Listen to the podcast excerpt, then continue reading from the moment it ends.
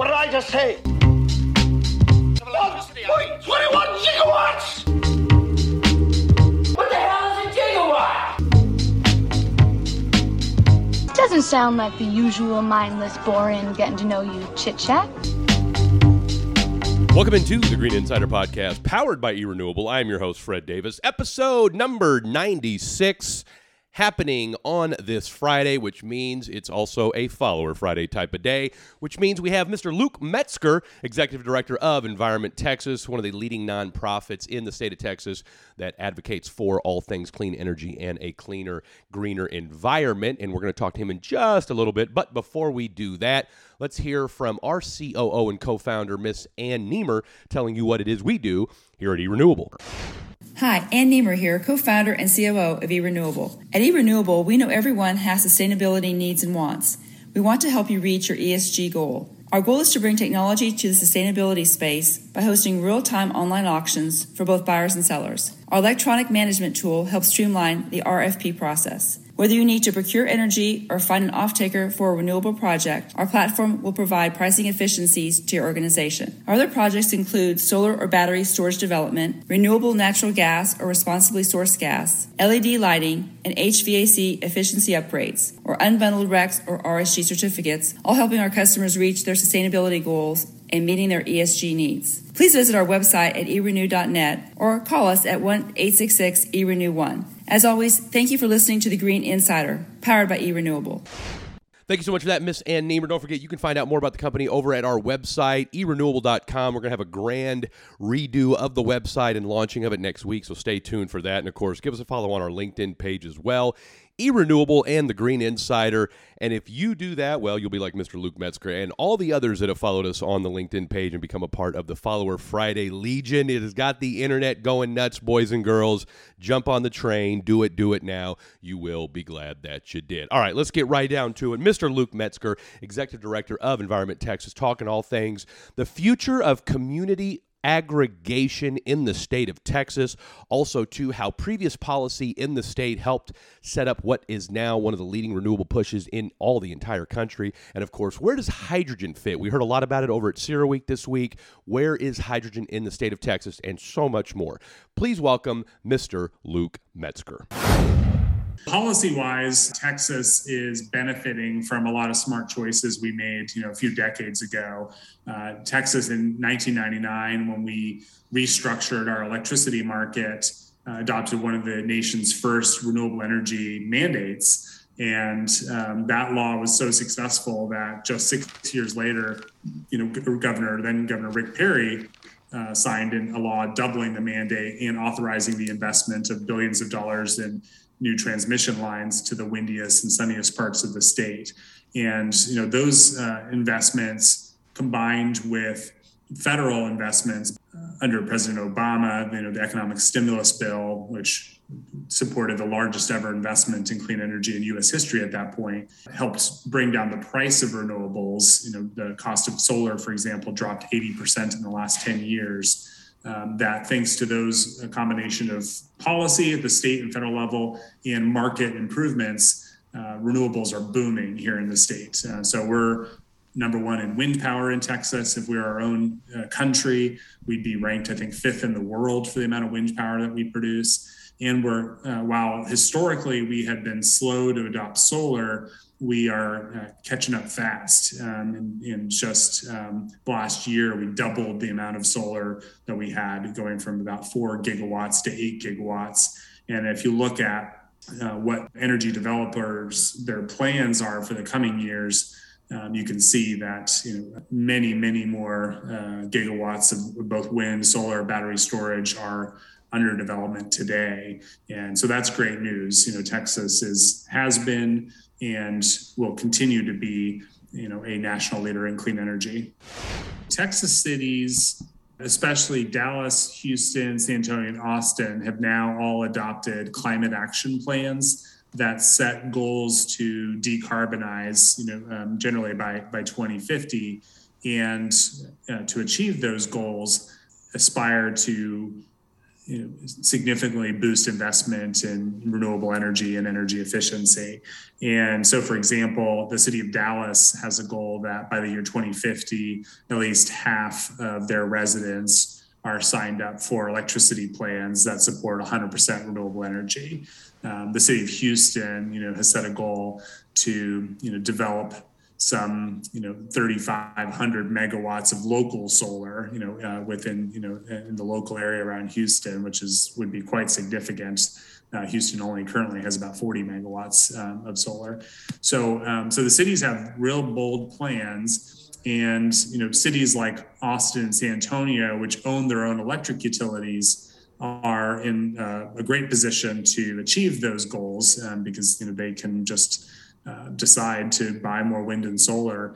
Um, cities in Texas's deregulated electric market, like Houston and Dallas, have fewer tools available to them because they don't own their own electric utility. They, they don't have as much control over, you know, grid investment decisions, but they could. You know, we wrote, released a report last year called Cleaner, Cheaper Power, looking at the success of community choice aggregation, or C C As, in a number of states around the country.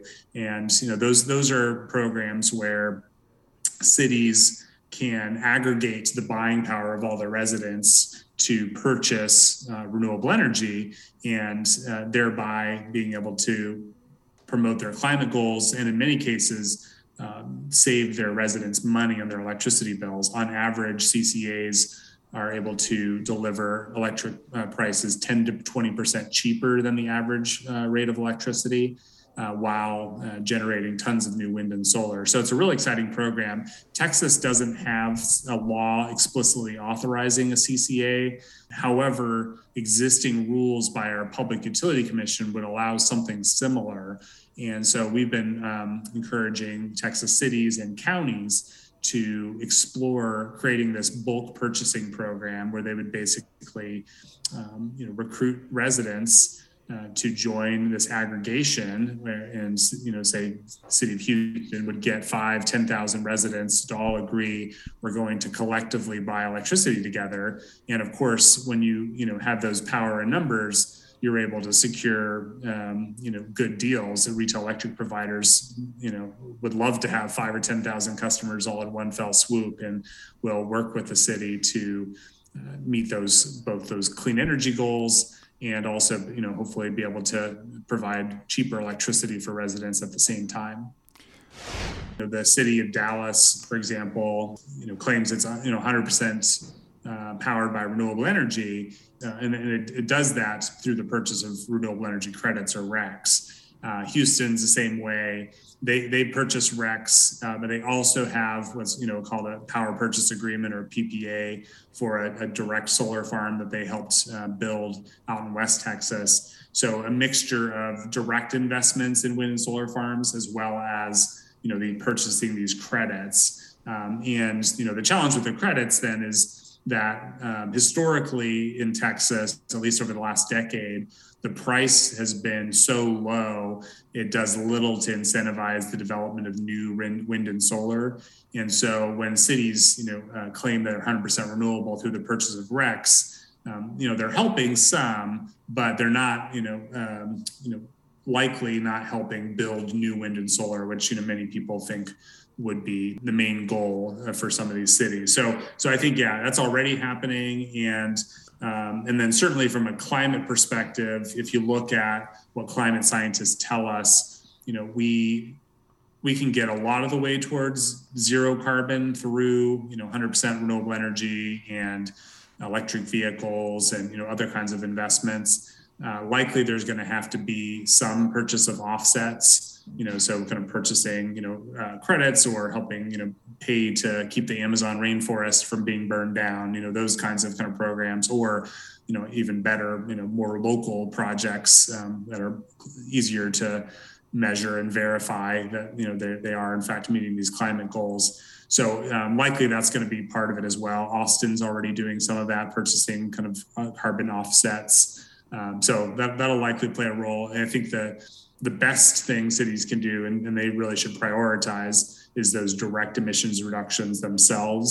you know, with both it's with the city, all the city buildings, the fire stations and, and, and police stations and libraries, making sure that those are powered by clean energy and are as efficient as possible, that the vehicle fleets are all electric, and then helping their residents, you know, achieve those same goals. But I think, you know, some of these financial instruments, renewable energy credits, carbon offsets, those, those can play an important role as well.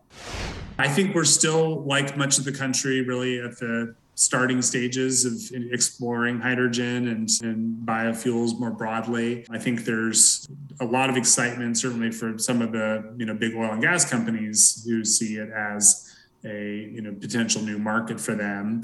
Um, I, there's, of course, a lot of uh, environmental concerns around using methane gas to produce hydrogen. Is, are you actually getting the climate benefit that we want from it, um, as opposed to, you know, green hydrogen or other things that have kind of clear environmental benefits. Um, so I think it's, uh, and, you know, it's still kind of a nascent industry. The new infrastructure law just passed by Congress includes uh, significant funding to develop pilot projects. And, and so that, that'll be interesting to see that, you know, um, can we further develop that technology? Because, you know, we know that at least for most of our transportation sector, cars and trucks, uh, or light duty trucks, at least, um, it's pretty easy to electrify those. Um, but there's f- some parts of, of our transportation sector, you know, for example, aviation or long distance, you know, heavy duty trucks, that uh, electricity can't necessarily do the job yet. And so hydrogen, hydrogen may be key for those industries. We work on lots of different issues. Um, you know, on the clean energy side, I think the um, one of the big focuses is getting Congress to pass long-term extensions of clean energy tax credits for wind, solar, electric vehicles. Um, you know, those uh, the House of Representatives passed a bill that would invest some three hundred billion dollars in uh, the clean energy industry. While that Build Back Better Act was declared dead by Senator Manchin, he has uh, since said that the clean he's okay with the clean energy tax provisions and would support um, some new bill that would include, you know, uh, efforts to tackle inflation, uh, investments in clean energy, uh, efforts to reduce prescription drug prices. So it seems like there's a, you know, potential deal that could still be reached on that. And that is hugely significant for clean energy. The, there's been some estimates that suggest that those investments would lead to the development of additional twenty-two gigawatts of clean energy in Texas. That basically means we could close every coal-fired power plant in the state if that uh, set of clean energy tax incentives passes. So hugely consequential and really critical that that Congress act.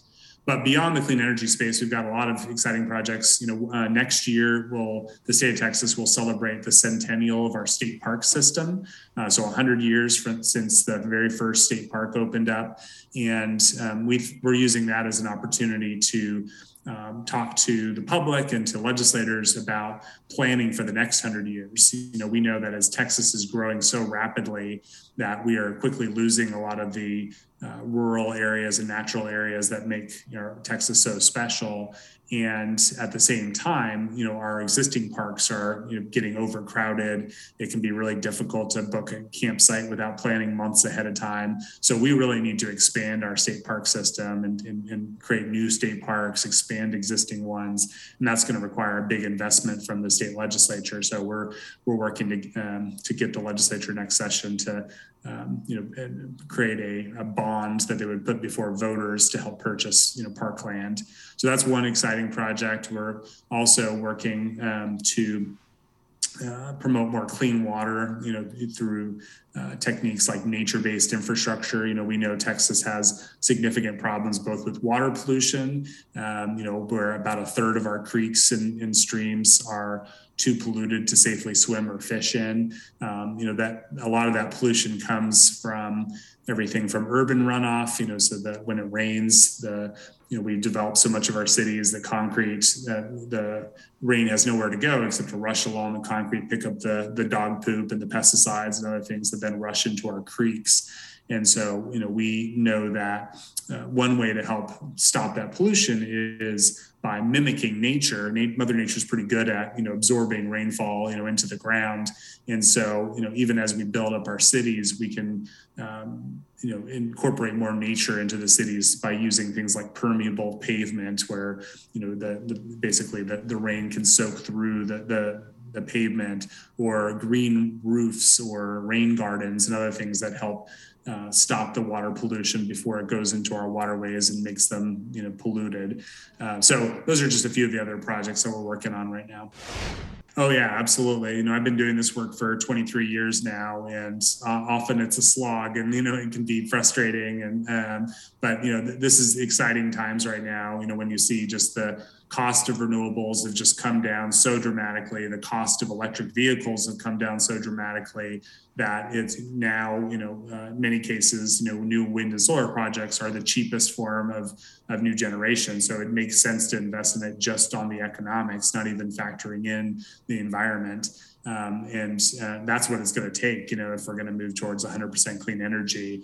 Um, you know, uh, you know, we've got to have um, both the policies in place, but we also have to have the economics in place. And thankfully, they're they're they're basically already there. We need, you know, we need still some support, but we also just know that, you know, the, the public is excited about it. There was a, a poll, you know, taken by the University of Houston just recently about electric vehicles, and it found that about a third of Texans are, you know, um, looking real seriously at purchasing an electric vehicle um, as their next car.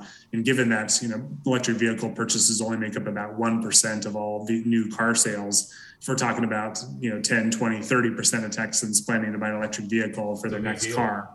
That's a huge deal. That's a lot of new electric cars. And in fact, the manufacturers are responding to that demand.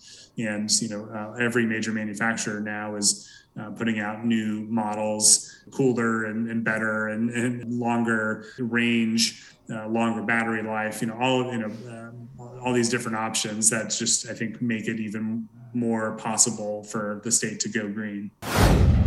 Thanks so much for that, Mister Luke Metzger. Don't forget, you can catch all of the Green Insider episodes over at Apple Podcasts, Google Play, Spotify, and over on the website, e renewable dot com. And don't forget about the U of H project we got going on, the Green Insider Gone Red. That's just around the corner. Shout out to my girl, Afriya Bashir, doing an absolute phenomenal job spearheading all of that. Uh, we got Michael Ducker coming up. We got the folks from Data Gumbo. All kinds of good stuff happening over here at the Green Insider Podcast. And, of course, shout out to Mister Bill Brown and the Eight Rivers team for help making us possible over at CeraWeek. Just an absolutely phenomenal group of human beings over there.